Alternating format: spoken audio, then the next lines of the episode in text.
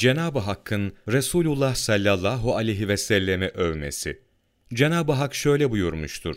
Ey peygamber! Şüphesiz seni biz bir şahit, müjdeleyici ve korkutucu olarak gönderdik. Ahzab suresi 45. ayet.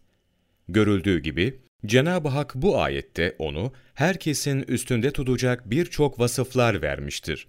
Birçok rütbeler de ihsan etmiştir. Önce onu ümmetine karşı risaleti tebliğ ettiğine dair şahit tutmuştur ki bu pek büyük bir şereftir ve aynı zamanda bu sadece onun özelliklerindendir. İnanan ve Allah Celle Celaluhu'nun emirlerine boyun eğenler için onu bir müjdeleyici kılarken, masiyet ehline karşı da bir uyarıcı ve cehennem ateşinden korkutucu yapmıştır. Ayetin devamında onu tevhide çağıran, ibadete çağıran bir davetçi, kendisiyle hakka hidayet olunan, her tarafa nur saçan bir kandil kılmıştır. Ata bin Yesar radıyallahu an dedi ki, Abdullah bin Amr bin Elas radıyallahu anı gördüm ve kendisinden bana Resulullah sallallahu aleyhi ve sellemin efsafından anlatmasını rica ettim. Şöyle dedi, Vallahi o, Tevrat'ta, Kur'an'daki bazı vasıflarıyla tasvif edilmiştir.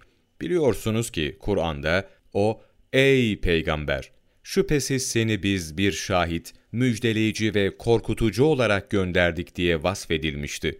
Ahzab suresi 45. ayet. Tevrat'ta da şöyle vasfedilmiştir. Biz seni ümmilerin bir koruyucusu olarak gönderdik. Sen benim kulum ve peygamberimsin. Sana mütevekkil adını verdim. Sinirli ve kaba değilsin. Sokaklarda gürültü ve kavga çıkarmazsın. Kötülüğe kötülükle karşılık vermez, affeder ve bağışlarsın. Eğri büğrü olan bir kavmi doğrultmadan Allah Celle Celaluhu o sallallahu aleyhi ve sellemin ruhunu kabzetmemiştir. Ümmet, Efendimiz sallallahu aleyhi ve sellemin vesilesiyle La ilahe illallah demek suretiyle belini doğrultmuştur.